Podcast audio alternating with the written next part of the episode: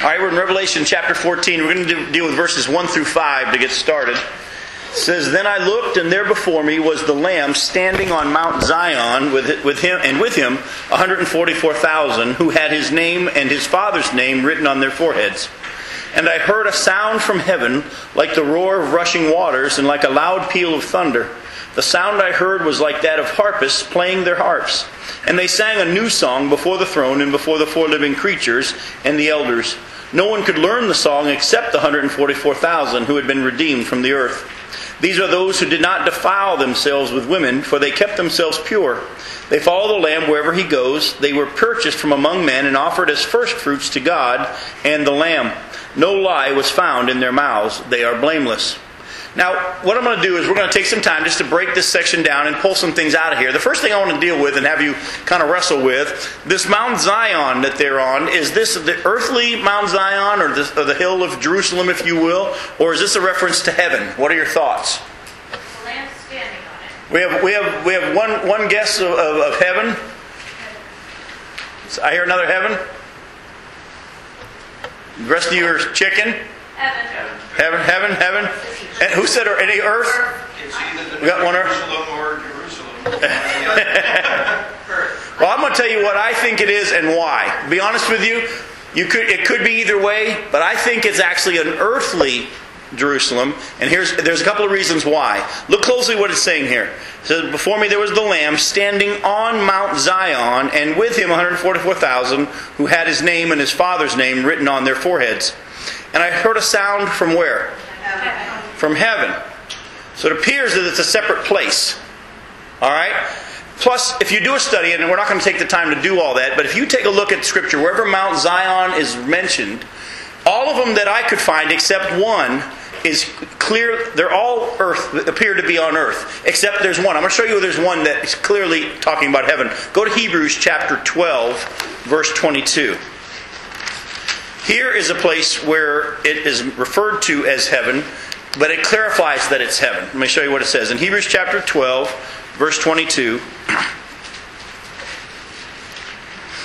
says, But you have come to Mount Zion, to the heavenly Jerusalem, the city of the living God. You have come to thousands upon thousands of angels in joyful assembly. And then to the church of the firstborn, it goes on, whose name is written in heaven. Here it actually says you've come to Mount Zion, but then clarifies the heavenly Jerusalem.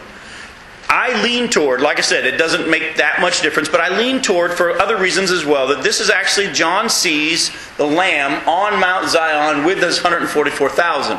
I think, as you're about to see in this whole chapter, that this whole chapter 14 is a preview of what is going to be coming. We're going to be studying uh, in, in uh, chapters 15 and 16 and 17 and so on in detail what is coming up next. But what you have in chapter 14, I believe, is actually an overview of the whole thing. And the best way I can describe that to you is to have you turn to Genesis chapter 1. Put a bookmark here and go to Genesis chapter 1.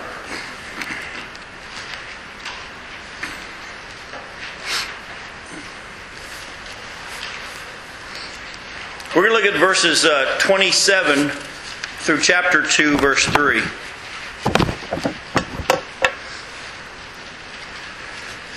In Genesis chapter 1, it says, So God created man in his own image. In the image of God, he created him. Male and female, he created them. And God blessed them and said to them, Be fruitful and increase in number, fill the earth and subdue it. Rule over the fish of the sea and the birds of the air and over every living creature that moves on the ground. Then God said, I give you every seed bearing plant on the face of the whole earth, and every tree that has fruit with seed in it, and they will be yours for food, and to all the beasts of the earth, and all the birds of the air, and all the creatures that move along the ground, everything that has the breath of life in it, I give every green plant for food. And it was so. Now God saw all that he had made, and it was very good. And there was evening, and there was morning, the sixth day. Thus the heavens and the earth were completed in all their vast array. By the seventh day, God had finished the work he had been doing. So on the seventh day, he rested from all his work. And God blessed the seventh day and made it holy, because on it he rested from all the work of creating that he had done. Now, at this point, we see the picture of creation. But when you get to chapter 2, verse 4, it says, This is the account of the, of the heavens and earth when they were created. Wait a minute, didn't we just hear that it was created? Didn't we already have the account? What happens in the rest of chapter 2 here is a more detailed description of what we read in chapter 1. As you see, then he goes to make the, the, the man from the earth, and then later on you see the story of how man didn't have a helpmeet, and he had him look at the animals, and none was found, and then God put Adam to sleep and took from his rib, took from, a rib from him and made woman. Chapter 2 goes into great detail of what you saw described in chapter 1. Does that make sense? Are you with me so far? This is what I believe chapter 14 is. You go back to Revelation 14 and you'll see as we look at it tonight. I believe chapter 14 is a preview or an overview of what we're going to be looking at in detail down the road. So, in chapter 14, John sees Jesus on the earth with his 144,000. Remember? They are the ones who were what? They were sealed by God, which means what? We already looked at this when we looked at chapter 7. They've been sealed by God, and that means they can can they be harmed? No. So are they going to die during this time period? No. So there's a really strong chance that these 144,000 are not only going to live without harm through the uh, tribulation period, they will be on the earth during the millennium. Jesus, as you know, is going to come back, step foot on the Mount of Olives. It's going to split in two. We looked at all that before. And he's going to set up his kingdom and rule and reign. I think John here sees a picture of Jesus on Mount Zion, earthly Mount Zion, with his 144,000. And as you're about to see in the verses that are coming, he sees also some other things that are coming up as well. All right? Now we're going to ask a couple other questions about these people. Are they the same ones? And I, I think you already know the answer. Are they the same 144,000 that we saw in chapter 7? I believe they are without question. And remember, these are the first fruits. That means they had to be the first ones saved during this time period. So these are the same 144,000. Now, what I want to wrestle with, though, and this will be a very interesting part of our study because of our different translations. Um, the question is now, it says they didn't defile themselves with women. All right? There are two options for what this means. One is that they're virgins. Now, some of your translations actually says they're virgins. Other translations says they kept themselves pure from women. Now, part of the reason why you have a discrepancy here is some of your translations were copied from a certain set of manuscripts. Some of the other translations were copied from another set of manuscripts. If you have a King James translation or, or a New King James translation, they copied from what is known as Textus Receptus. Okay? Sorry, again. Yeah, Textus Receptus. That was the first set of manuscripts that they found, and they were considered to be the inspired, approved text. Afterwards, after Textus Receptus was found and they were used, later on there was another set of manuscripts that they were that were found, which actually were closer to the original copies, of the original manuscripts. This group became Textus Majoris. Why? Because actually, when they found those, there were more than, of those copies than there were Textus Receptus. Now, I want you to stick with me here because it gets a little confusing. So, the first group of manuscripts that they had are hand, hand copies of the original original texts of Scripture were called Textus Receptus. There's a group of those. King James was translated from that group. Later on, not long after that, they found another set of manuscripts that were almost the same, just slightly different in a few places. That group was called Textus Majoris because there were more copies of those than in the group that's called Textus Receptus. You still with me? Now, interestingly enough, though, later on they found more copies that lined up with Textus Receptus. So actually, in the group called Textus Receptus, there are more copies now than there are in the Textus Majoris. All right? Which makes it confusing. You would think the majority text would have more. They used to. Now there are more in the Receptus group. But the majority group, or the Textus Majoris, is still considered a valuable group because they're closer to the original. So when people, if you were to try to decide which ones you think are more accurate, sometimes people would say, Let's go with the group that goes closer to the original because there's a chance as you go further along, things might have been changed or added or whatever, and we don't need to get into all that mess. But with what you have now in front of you, when you have discrepancies between translations, is like I'm using the NIV right now. The NIV they copied from Textus Majoris. That group didn't have the word virgin. Textus Receptus has the word virgin. So, what I want to do though is show you scripturally that either could be okay.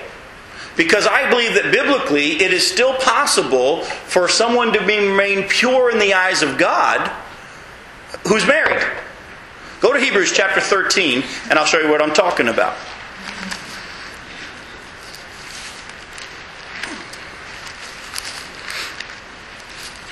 Somebody with a King James translation, read verse 4. Marriage is honorable among all, and the dead undefiled, but fornicators and adulterers God will judge. All right, so marriage is, is, is honored by, honorable by all, and the marriage bed is what? Undefiled. Undefiled. You see that? You can be sexually active in a marriage relationship and still be considered undefiled in the eyes of God. Uh, the NIV translate that verse uh, here in chapter 13, verse 4. It says, Marriage should be honored by all, and the marriage bed kept pure, for God will judge the adulterer and the sexually immoral. But I love how the King James translated there, and they said the marriage bed's undefiled. It is possible for you to remain sexually pure, be married to a woman or a man, have only a sexual relationship with that person, and be considered pure in the eyes of God. Okay? It's adultery and fornication and these types of things. Now, the good thing about our God is, is if we haven't been pure in the eyes of God, He forgives us and our sins are separated as far as east is the west.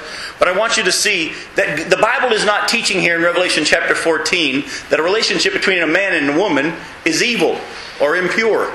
It can be very pure and very wonderful. And later on, if you want to do a further study on that, go into 1 Corinthians chapter 7, where Paul goes into great detail in dealing with that. And he talks about virgins and whether or not they should marry and all these types of things. And you'll see in that section that Paul was teaching that he actually taught that, he said, This is me speaking, not the Lord. If you're a virgin, don't get married, because he believed the return of Christ was going to happen in his lifetime. If the time is short, you need to put your full energies into serving the Lord. Well, you know and I know that if everybody had followed his, his instructions, you and I wouldn't be here today in the time that, that the Lord has. And the Bible's very clear that marriage is something that God designed. So I want you to understand most likely these are virgins though these are men who have not had relationship with the women but don't fall into thinking that a relationship with a woman makes you impure uh, that's not what the bible teaches at all yes ma'am i see that hand If, if the 144,000, they're, they're, ju- they're ruling mm-hmm. Christ as well.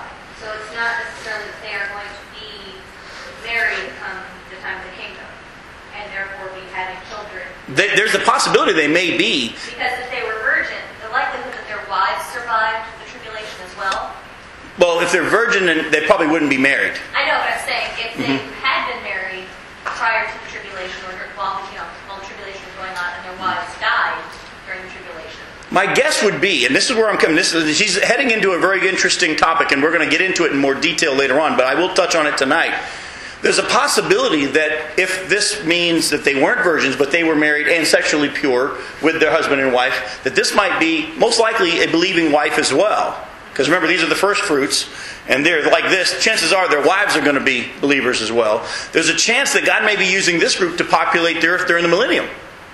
And could not a woman be counted as one of the 144,000? No, because it says here that they hadn't defiled themselves with women. Now, we could try to get into that whole lesbian issue, but I don't believe that it's. It, it appears that these were men. It appears that these were men. Well, it appears that the individuals were sealed, but it doesn't mean that. that we don't know if the wife. Again, we don't know if they're married or not married. All I want you to understand is this: it's possible to be married and sexually pure in the eyes of God. You understand what I'm saying? I don't want people to come out here thinking, well, you know, you know, Becky defiled me or anything like that. You know, so you think it's the other way around, huh? Go ahead. I'm a little puzzled. If if Jesus is on Mount Zion, is this before or after he descends on on. This is a foreshadowing of after he comes back. Again, this is a picture of what's coming. This is, this is after he descends. This is after he comes back. Yes. Yes, this is after. Like I said, if this this is a literal Jerusalem, this is after he's come back. And as you're going to see, you're about to see things that are described that haven't happened yet in the timeline of Revelation. All right, so that's just where I want you to go. I just, in case there there are people over the years who've gotten curious about, well, is it wrong to be married then if they're considered pure in the eyes of God if they're virgins? There's nothing wrong with being married, okay?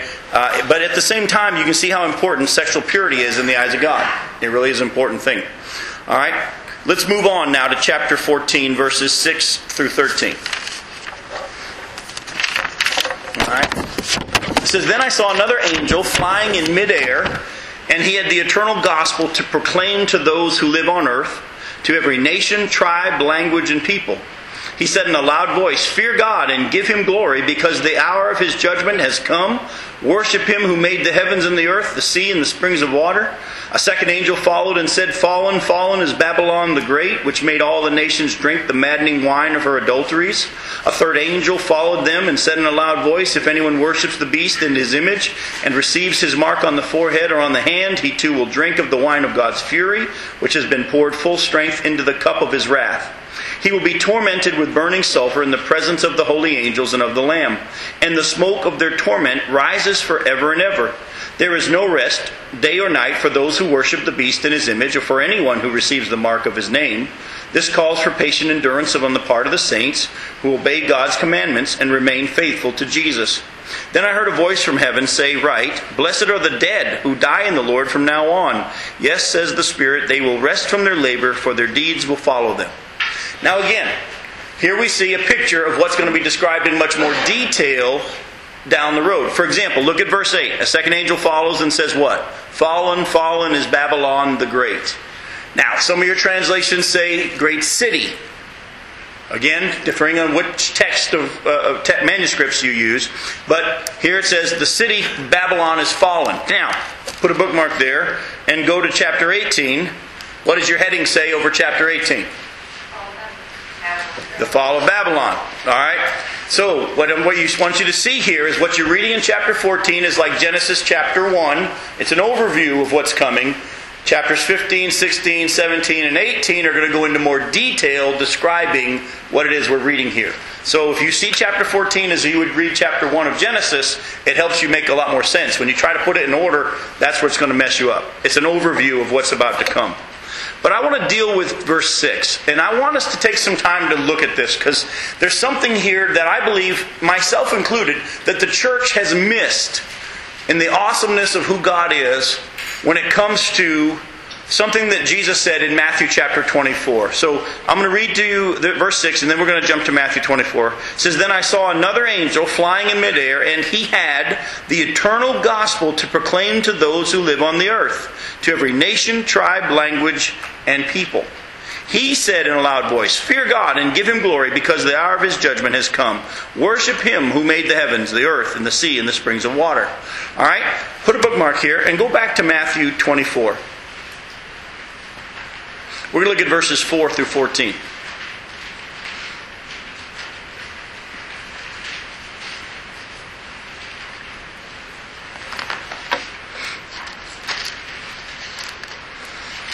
Jesus is talking about the end of the world and the sign of his coming and all these things.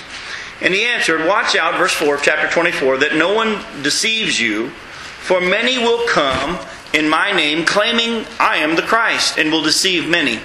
You will hear of wars and rumors of wars, but see to it that you're not alarmed. Such things must happen, but the end is still to come. Nation will rise against nation, and kingdom against kingdom. There'll be famines and earthquakes in all various places, and all these are the beginning of birth pains. Then you'll be handed over to be persecuted and put to death, and you'll be hated by all nations because of me. At that time, many will turn away from the faith and will betray and hate each other. And many false prophets will appear and deceive many people. Because of the increase of wickedness, the love of most will grow cold.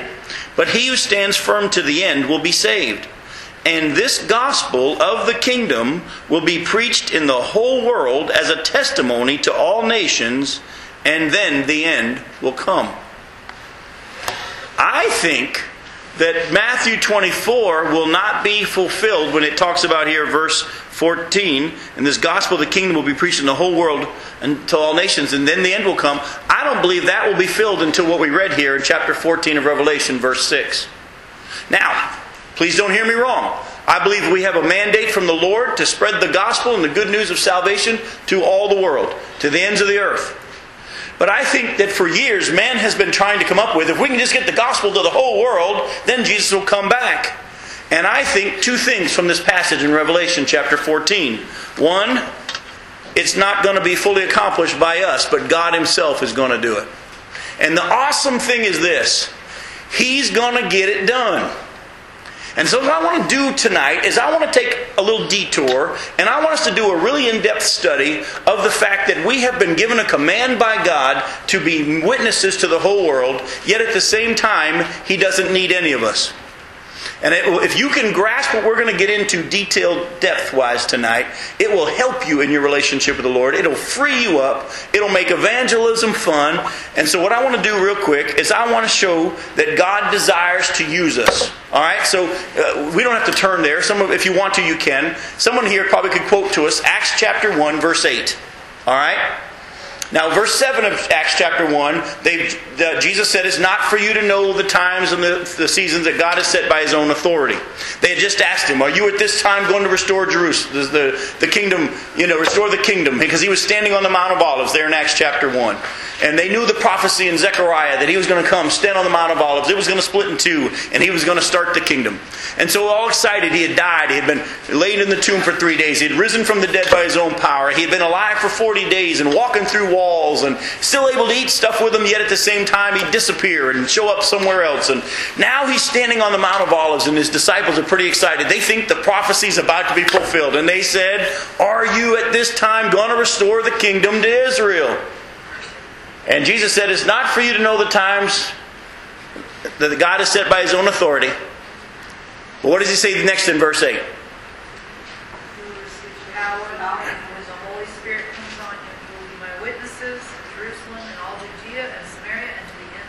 All right, you will receive power when the Holy Spirit comes on you. Remember, he told them to wait in Jerusalem until they receive the gift of the Holy Spirit. You'll receive power when the Holy Spirit comes upon you, and you're going to be my witnesses in where? Jerusalem, Judea, Samaria, and the uttermost parts of the earth. They had a command and a commission by God. Back in Revelation chapter 10, remember John was given the scroll. The angel, the mighty angel, had the little scroll, and he told God told him to go eat it, and he ate it. tasted sweet in his mouth, but turned his stomach sour. And then he says, "You're going to prophesy about many people, nations, and languages." Ezekiel in chapter 2 was told to eat a scroll, and then he was told to say what was written on it. He was to just the word of God, but he was to share it. We have been given a command by God to feed on his word, and we need it for ourselves. But I don't know if many Christians really understand that we're not only to eat for ourselves. It's kind of like when ladies are pregnant. What do they always say? You're eating for what? You're eating for two. Well, we're eating for more than two. We're eating not only for ourselves, but we've been given a command by God to share what it is that He's given us. Now, at the same time, I think the church has sat back and expected the preachers or the teachers are the ones who are supposed to be eating it and sharing it. The rest of us just supposed to eat. That's not what the Bible teaches, folks, and you didn't understand that God is expecting you to share what it is that you have received. Freely have you received, freely you must give. To him who has been given much, must, much is required. There is a command of God that we are to share the message that we have been, we have been given. Here's the problem. The church, unfortunately, and I grew up in this era as well, I've heard many preachers over the years say this if you don't tell them what? They may never hear. Ever heard that one? I want to show you scripturally that is not true. That is not true. Now, yes, we've been commanded in Acts 1 8 to be his witnesses. We know in Matthew 28, Jesus said, all authority on heaven and earth has been given to me. And now go and make disciples of all nations, baptizing them in the name of the Father and the Son and the Holy Spirit. And lo, I'll be with you always, even to the very end of the age. He told us to go and share the message. But when we start thinking if we don't tell them, they might not hear, we totally miss out on who God actually is. In Revelation 14 here, verse 6 shows us that actually it's God that's going to get this message of salvation to the whole world, whole world and to the whole earth. And so, what I want us to do now is I want to show you some passages that deal with the fact that God's able to get His stuff done. Uh, everybody turn to Acts chapter 17. Acts chapter 17.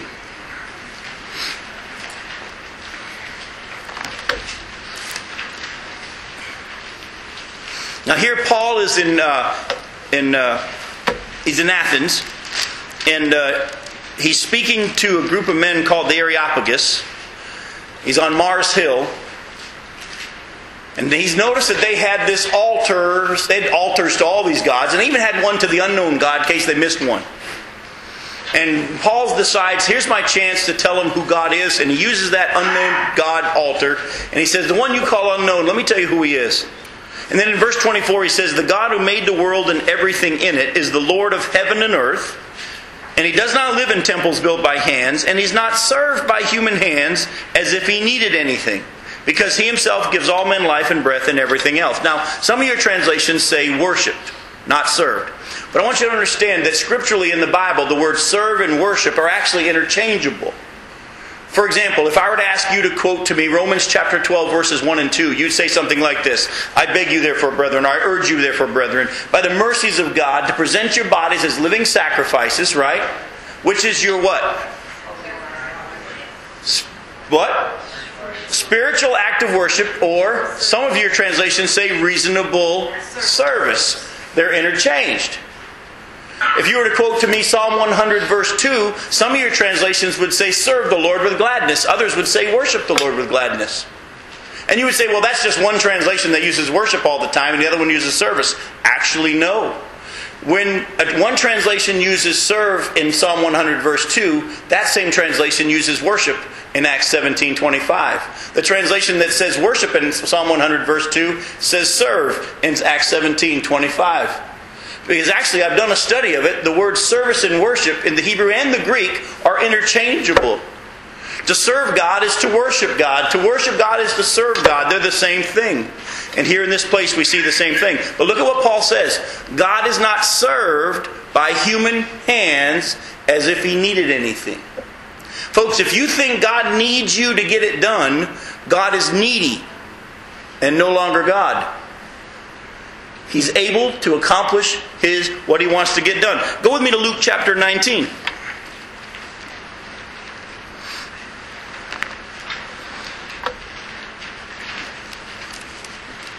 Look at verses 37 through 40.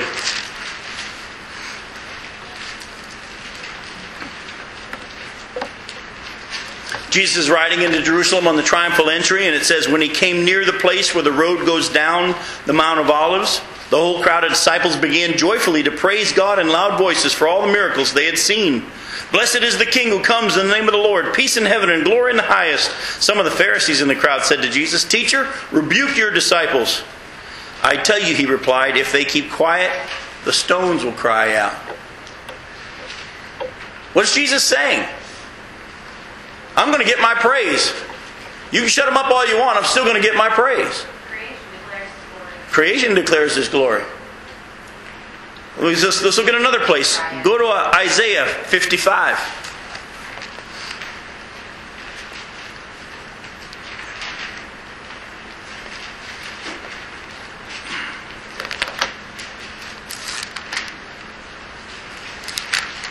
Look at verses 10 and 11.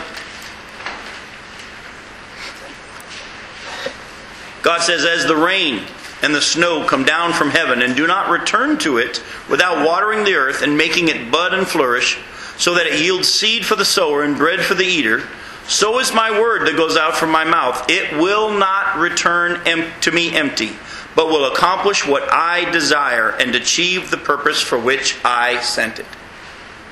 God said His word is going to accomplish everything He desires for it to accomplish. Folks, what I want you to understand is when we really understand the bigness of God, the awesomeness of God, it becomes even more fun to be working alongside of Him because the pressure's not on us. Now, I am not saying you sit back and don't tell anybody because God's going to get it done. You know what? I will tell you this much even if that's your attitude, God's still going to get His stuff done, but you're going to miss out you are going to miss out. Ezekiel 33 talks about how, you know, God will hold us accountable for whether or not we've done what it is He's asked us to do as men, uh, watchmen on the watchtower. It doesn't mean that if I don't tell them they won't hear. The scripture doesn't say that. It just simply says that we're going to be held accountable. That's why in Acts chapter 20, Paul said, I'm innocent of the blood of all men. For I haven't, I have been faithful to preach the whole gospel to you. Paul, when he said that, had he ever shed anybody's blood? Yes, he had.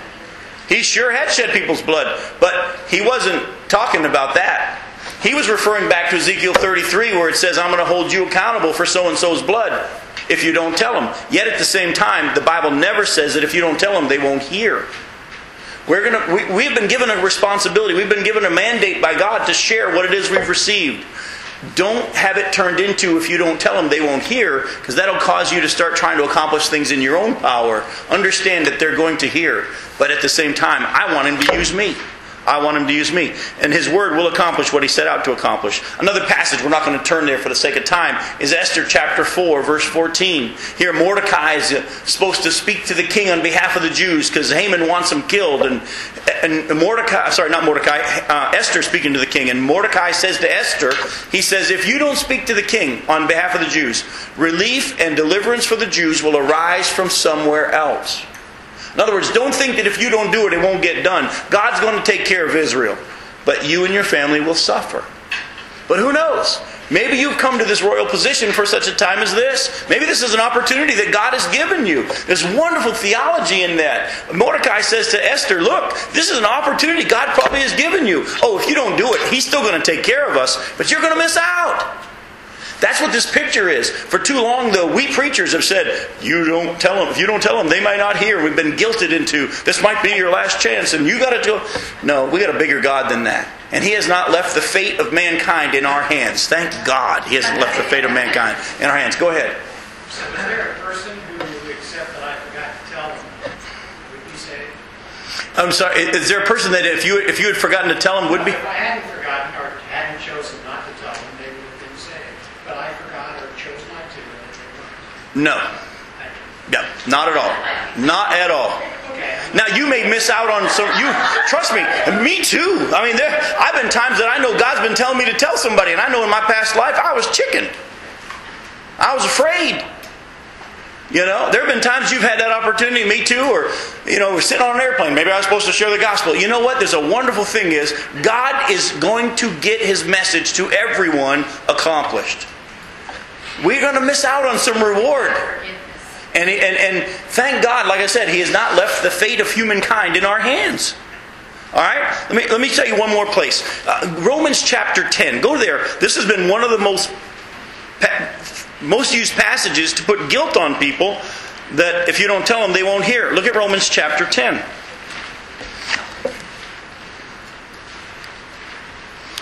We're going to start in verse 8. I want you to see this. It says, But what does it say? The word is near you, it is in your mouth and in your heart. That is the word of faith that we're proclaiming. That if you confess with your mouth that Jesus is Lord and believe in your heart that God raised him from the dead, you'll be saved. For it is with your heart that you believe and are justified. It's with your mouth that you confess and are saved. As the scripture says, anyone who trusts in him will never be put to shame, for there's no difference between the Jew and the Gentile. The Lord, the same Lord is Lord of all and richly blesses all who call on him, for everyone who calls on the name of the Lord will be saved. Now, how then can they call on the one that they have not believed in? And how can they believe in the one of whom they have not heard? And how can they hear without someone preaching to them? And how can they preach unless they're sent? As it is written, How beautiful are the feet of those who bring good news. Now, before you read any further, I've heard preachers stop right there and say, Well, how can they hear if you don't tell them? But they didn't keep reading. But verse 16 says, But not all the Israelites accepted the good news, for Isaiah says, The Lord says, Lord, who has believed our message? Consequently, faith comes from hearing the message, and the message is heard through the word of Christ. But I ask, did they not hear? Of course they did. Their voice has gone out into all the earth, their words to the end of the world. Again, I ask, did Israel not understand? And then he goes on. And Paul asks the question, did these people not hear? Yes, they did. His word will not return void. Romans chapter 1 says everybody hears through creation, as Allison has pointed out. Everyone's without excuse. God has revealed that He exists through His creation, and His invisible qualities, His divine nature, have been clearly seen through what has been made. In chapter 2, though, Paul goes on to say if they've not heard the law of God that the Jews have heard, God has written His law in all of our hearts. Every one of us are born with a sense of right and wrong. Now, what uh, Grandma Cuckoo might consider right and wrong might not be what I consider right and wrong, but we've all we've got a sense of right and wrong. We're all born with it, given to us by God. Now, honestly, have you ever gone against what you considered right and wrong? Yeah, we all have. In Romans chapter 2, Paul says God's revealed to those who even, even get in the written law, He's revealed to them in their hearts that they're lawbreakers. And then he goes on to say, listen what he says God will then judge all men's secrets through Jesus Christ, as my gospel declares. Is everybody going to hear? Yes, everyone's going to hear. God not want, willing for anyone to perish, but everyone to come to repentance. John chapter 6 verse 44 says, how can I mean that no one can come to him unless the spirit of God draws them first. And then in verse 45 it says as it says in the prophets, they all will be taught by God. Whoever listens comes to me, Jesus says. Now, those of you that have been parents or are parents now, you understand there's a difference between hearing and listening. Right? Everybody hears. Does everybody listen? No. Yeah. Our responsibility is to be faithful to what it is that God has called us to do. Share this message of salvation, but do it with a sigh of relief. If you don't do it, He's still going to get His message to them. That's a wonderful thing. That's a wonderful thing. Cindy Haney could sit back and say, Well, the message is going to get to Haiti. I don't have to go. No, God's called her to go to Haiti. But if she decides not to, guess what? People in Haiti are still going to hear. But Cindy's going to miss out on reward. You're going to miss out if you're not willing to do what it is God's called you to do. And so I just want you to understand that we've been called by God to share, but Romans 14, verse 6 is a wonderful thing. The gospel being preached to the whole world and then the end will come, that was written in Matthew 24 is going to happen during this time period of the tribulation. Probably not going to be accomplished by man. God's going to do it. God's going to get his message to the whole world. You got a question, or are you just raising your arm here?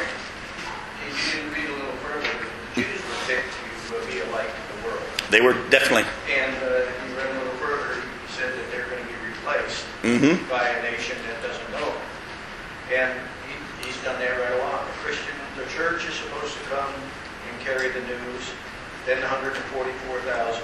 Right. And then, then God Himself. He's getting His message. You're right. The Jews were to be a light. They said no thanks. The church's been called to be a light. We haven't done the best job. The 144,000 come in as good a job as they do because they're pure. There's no fault in them. Yet, God still comes to the, the angel who pre- presents the gospel to the whole world. Man, I love our big God. It has made life so much easier when I really understood who God really is. I, I unfortunately grew up under a lot of preaching that was man centered. I'm sorry? We're not responsible for their reaction or response. That's not our job. Yep, that's true. Back when I told you how Ezekiel was told to eat the scroll and then share what was on it, he was told over and over in that section of chapter 2 and part of chapter 3. He says, Whether they listen or fail to listen, you say it. Whether they listen or fail to listen, you say it. We're not responsible for whether they say yes or no. I know full well for after when I was first preaching as a young man, I used to come home on Sundays and think when people didn't walk the aisle, there was something I did wrong. Maybe I should have done this, or maybe I should have told this story, or maybe. And God finally got a hold of me and said, "Jim, it has nothing to do with you." You've heard me share this before. Did Jonah want the Ninevites to listen? Do you think he gave his best message? He probably walked into there and said, "In 40 days you'll perish." I don't really know what you know. He didn't want them to hear. He then said what God told him to say and went up on the hill to watch God destroy them, and they all fell on their faces. It has nothing to do with us. It has nothing to do with us. It's God who does it. But don't sit back and say, "Well, I'm not going to tell anybody then," because God's going to get His stuff done. You're going to be held accountable for whether or not you've been faithful to share what it is you've been given. All right? Does that make sense? You with me now? All right, that'll keep you from getting sermon number two. So we'll stop there and we'll go over to verse 8. Here we see the foreshadowing of the falling of the city of Babylon. I think, and I, am leaning more and more this way. I don't know for a fact yet, because to be honest with you, none of us fully know. If you say, Oh, I know what this is all the time, you don't understand prophecy. But I'm starting to lean toward this might be an actual rebuilding of the city of Babylon. Um, for years I've leaned, leaned toward it being Rome, but I'm not sure now. There's even a chance that actually the headquarters of the, of the uh, Antichrist Empire moves from Rome to Babylon, or the plain of Shinar. There's a very interesting section there. I think it's in Zechariah chapter 4, where these two women looking angels have a woman in a basket, and she represents sin.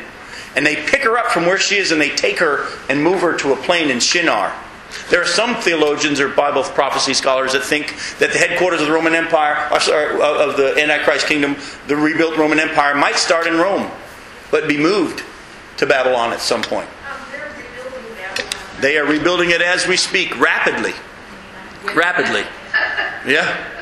So again, I'm leaning toward more and more that I think that this city of Babylon is the city of Babylon. But is Babylon the old yeah, it's actually in Iraq. Yes, and actually, if you'll stick around, don't miss. Or if you do, you got to get the, the listen on the website. In a couple of weeks, we're going to go into great detail, and I'm going to show you, tracing all the way back to Genesis, how all false religion came out of Babylon and the Tower of Babel and all that. It's a very, very interesting study that goes into some places in Jeremiah that shows that they were worshiping this man called Tammuz in the temple in Jerusalem during their wicked days and all this kind of stuff. How false religions all started right there in the city of Babylon when we get to Genesis 11. It's a neat study. We'll get to that in time, so make sure you don't, you're able to come or at least follow along because I'm going to go into that in more detail. But for now, we just see a fallen, fallen is Babylon the Great. Again, this doesn't happen until the very end of the tribulation period. So again, it's a foreshadowing of what's coming. All right, and the last thing I want you to see from this section that we're looking at here is uh, the Lord says, Blessed are those who will die in the Lord at that coming time, for it is about to get really, really bad. What he simply says here is, and at verse 13, I heard a voice from heaven say, Blessed are those, uh, the dead who die in the Lord from now on. What does that simply mean? You'd be, you'd be better off dead.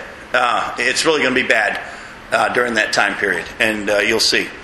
Now, we're going to wrap up in the time we have left here with verses 14 to the end of the chapter here. Says, I looked, and there before me was a white cloud, and seated on the cloud was one like a son of man, and with a crown of gold on his head and a sharp sickle in his hand. Then another angel came out of the temple and called in a loud voice to him who was sitting on the cloud, Take your sickle and reap, because the time to reap has come, for the harvest of the earth is ripe. So he who was seated on the cloud swung his sickle over the earth, and the earth was harvested. Another angel came out of the temple in heaven, and he too had a sharp sickle. Still another angel who had the charge of the fire came from the altar and called in a loud voice to him who had the sharp sickle Take your sharp sickle and gather the clusters of grapes from the earth's vine, because its grapes are ripe. The angel swung his sickle on the earth and gathered its grapes and threw them into the great winepress of God's wrath. They were trampled in the winepress outside the city, and blood flowed out of the press, rising as high as the horses' bridles for a distance of 1,600 stadia, or it's about 180 miles, is what that distance is. Okay? Now, what I want to deal with right off here is who's this person on a cloud? I believe it's Jesus.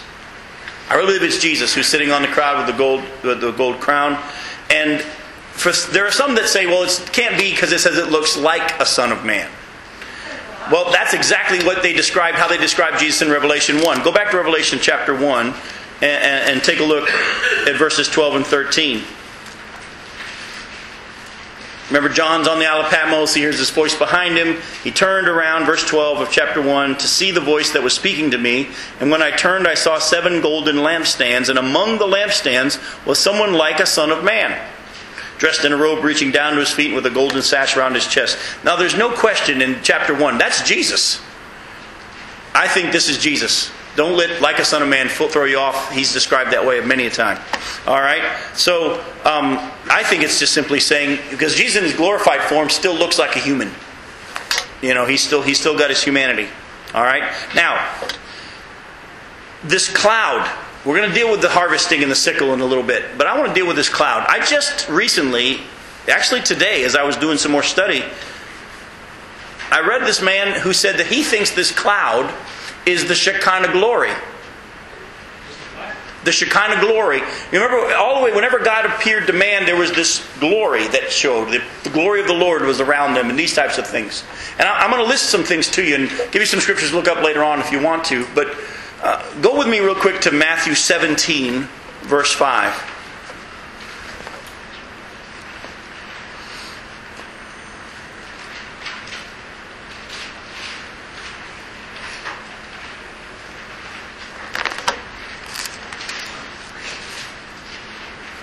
This is where Jesus takes Peter, James, and John up onto the mountain.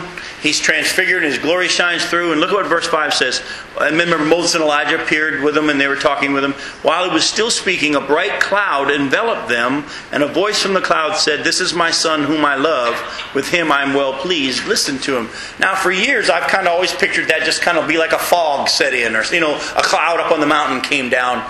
But it was a bright cloud, it says. And actually, as I did a little more study from this one man's comment, I came to realize that pretty much every time that God appeared to manifest himself, there was this Shekinah glory, it's called. The, the glory of God. It's kind of hard to describe because uh, it's a brightness, it's, it's a beauty, but it's kind of like a cloud, but it's not a cloud. And you know how we use the term when an atomic bomb goes off? What do they say is seen? It's a mushroom cloud. Now, is it a mushroom? No. Is it a cloud? No, it's not even a cloud, but it's a mushroom cloud. We call it that because it kind of looks like a cloud. This is what this word is actually picturing here. It's not a cloud, it's kind of like a cloud. And I think Jesus doesn't need to sit on a cloud, does he? I think this is his glory. And so I'm just going to list to you some of the many places that I've seen the glory of God revealed. Look, look. Uh, all right, back when God um, had them build the tabernacle, what was over the tabernacle, and they followed it when it moved? The cloud by day, and it looked like fire by night. If you look at the scripture, it says it was a cloud by day, but it looked like fire at night. There's something different about this cloud. It, it's, a, it's the glory of God. Uh, when the manna was given, you go back and you can write this down and look at it yourself. Exodus 16, verse 10. When manna was given to God, a glory cloud of God appeared first, and then the manna appeared. Uh, there was also a cloud with the giving of the law. Actually, both times. Remember, he gave Moses the law, and then Moses destroyed them because of the people's wickedness, and then God made the next set of tablets.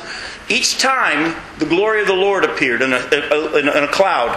Uh, at the finishing of the tabernacle, the glory of the Lord in the form of a cloud came and enveloped the tabernacle. And at the end of the choosing of the 70 elders, back, back when Moses uh, needed to have some help because he was leading all the people by himself, and his father in law Jethro comes and says, This isn't a good thing, man. You're about to kill yourself. And they chose 70 elders to come help him out. And at the end of the choosing of the 70 elders, the glory of the Lord appeared again in a cloud.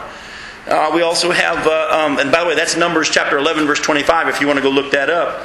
At the finishing of the temple, remember when Solomon built the temple, what happened? God's glory came into the temple and in the form of a cloud and rested above the cherubim over the Ark of the Covenant. Sad thing is, in the book of Ezekiel, that same glory, the Lord, left, went out through the front doors of the temple and outside the city and disappeared. And actually, the only time you even see Ezekiel ever anymore talking about the glory of the Lord is talking about the future millennial kingdom when he comes back. At the birth of Jesus, the announcement of the shepherds, what happened? What appeared? The glory of the Lord shone around them. I believe it's this cloud, this hard for us to picture or to describe glory of God. When he comes again, he's coming with the clouds. Could be his glory clouds coming with him. Is this wonderful picture of that? And I think this is Jesus sitting amongst his glory. And all John could say was he's sitting on a cloud. In the clouds of heaven. And that's different. It's a different kind of cloud. It might not be a cloudy day when he comes back. We don't know. You know, kind of a thing. And then this is a, this is a fresh thing for me, but I, am pretty excited about it because I think there's something to this. I think this man has actually seen something there. And there is a Bible scholar who's a Greek scholar who thinks that when Angel Gabriel tells Mary that the power of God shall come over you, it's this picture of the glory of the Lord shall overshadow you, it says. That maybe she was enveloped in this glory of God cloud. And Jesus was put inside of her. It's interesting. Very interesting. Now, the two swinging of the sickles. Well, the first swinging of the sickle, Jesus is swinging that sickle. And, and what it is, it's the end of the tribulation. The first, and, and it's, it's judgment. Go real quickly to Matthew 13. Verses 36 through 43.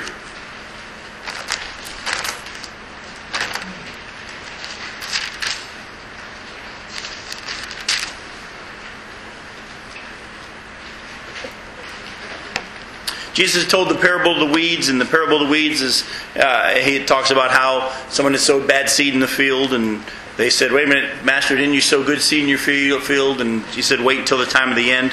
And it said, verse 36 Then he left the crowd and went into the house, and his disciples came to him and said, Explain to us the parable of the weeds in the field.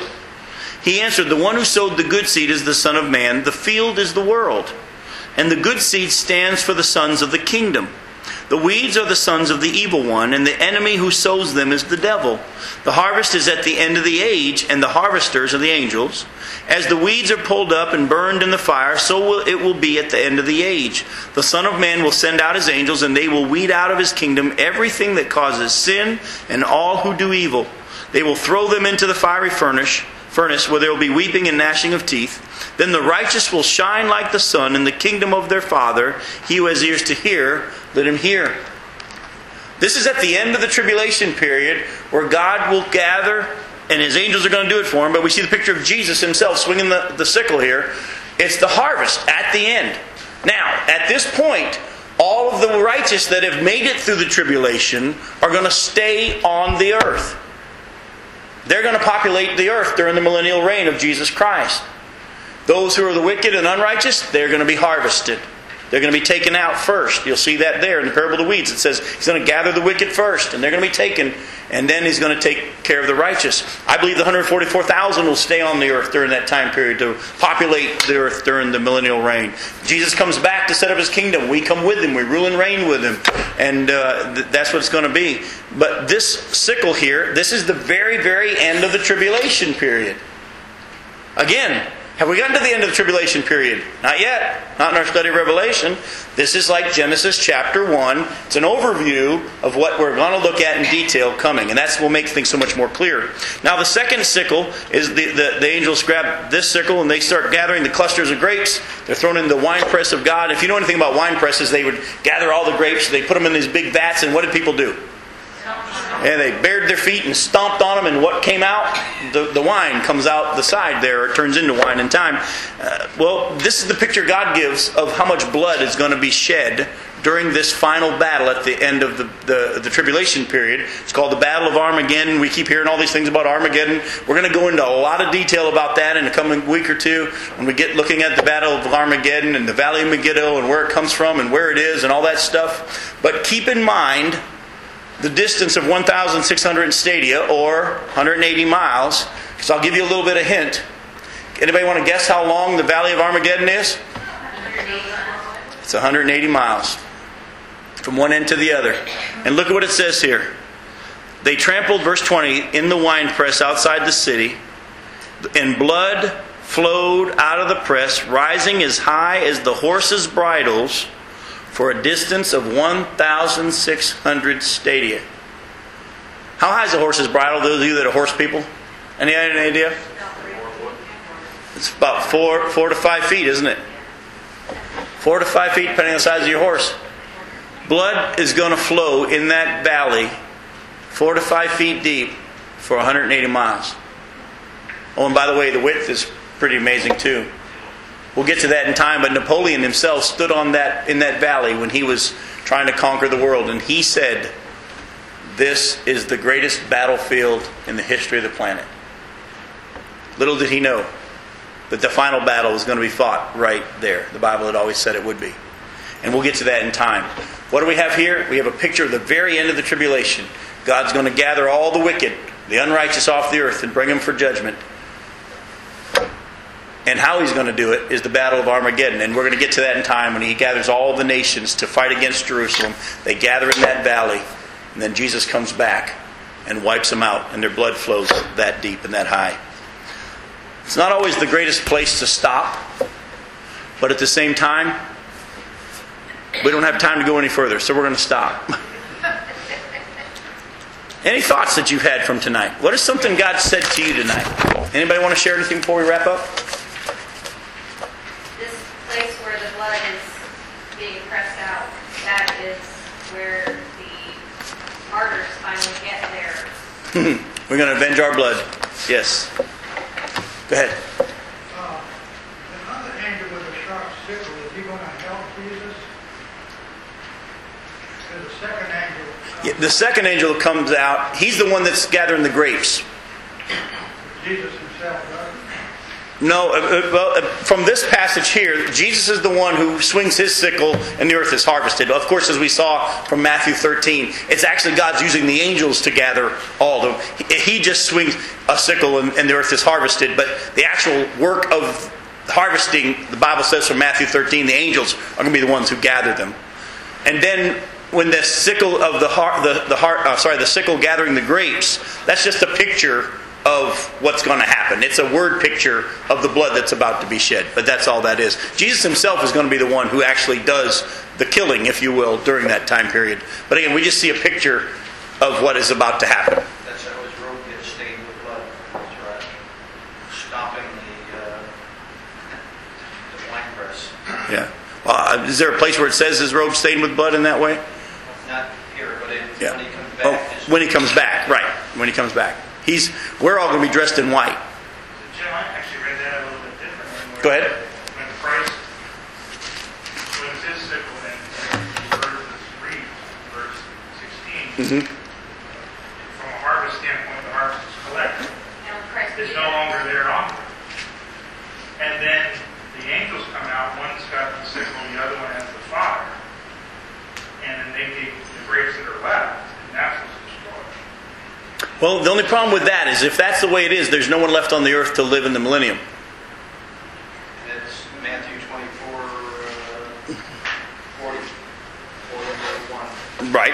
Talks about the one being left, and one, one being taken out, and one being left. Those that are left are the ones that will be going into the millennium. Right. The ones that are left, he's going to leave the righteous that make it on the earth during the millennial reign. If he just gathers the righteous Well, I don't- I don't- and then destroys the ones that are left. But I'm not reading into that, that by reaping the earth, that Christ is removing them from the earth, he's just removing them from the collection of the grapes that get pressed out.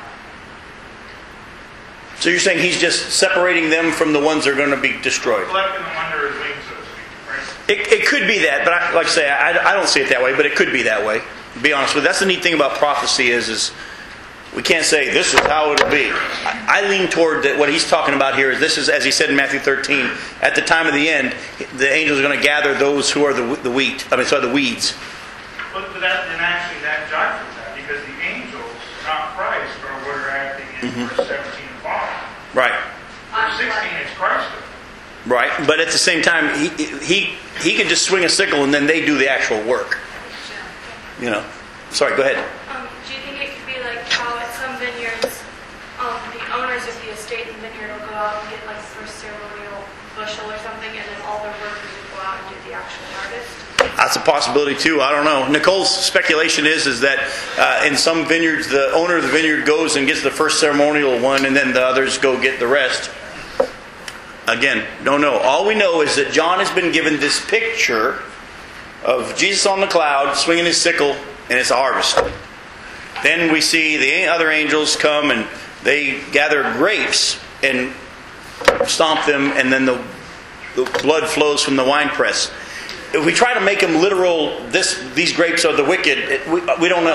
Yeah, just how I read, I mean, because the other thing from the standpoint of the harvest, Mm-hmm. if the, the sower was reap what he wanted to keep, not the stuff he wanted. Agreed. Yet at the same time, you know, from the Matthew passage though in thirteen, they, they told to go gather all the wheat, weeds first. In Matthew thirteen, he was told to go gather and the weeds and the wheat perished. Yeah, go gather the weeds and burn them, and then gather the wheat into the barn. So again, we don't know. Well, the good news is he's got it all figured out. We don't. We don't have to. That's that's true. Anybody else? Let me pray for us then. Father, again, thank you for this chance to come and uh, and open your word. And Lord, we look forward to seeing some more detail. We already see that we've given an over, we've gotten an overview of what's coming, but we look forward to you showing us some more detail of the specifics of these. And maybe some of these questions we have will be answered as we go through that. But Lord, again, thank you for people's willingness to come on this cold night and hunger for your word. Thank you that you're going to get your stuff done, but we still won't be a part of it. May we be faithful to do what it is you put in front of us. We ask this in your name. Amen.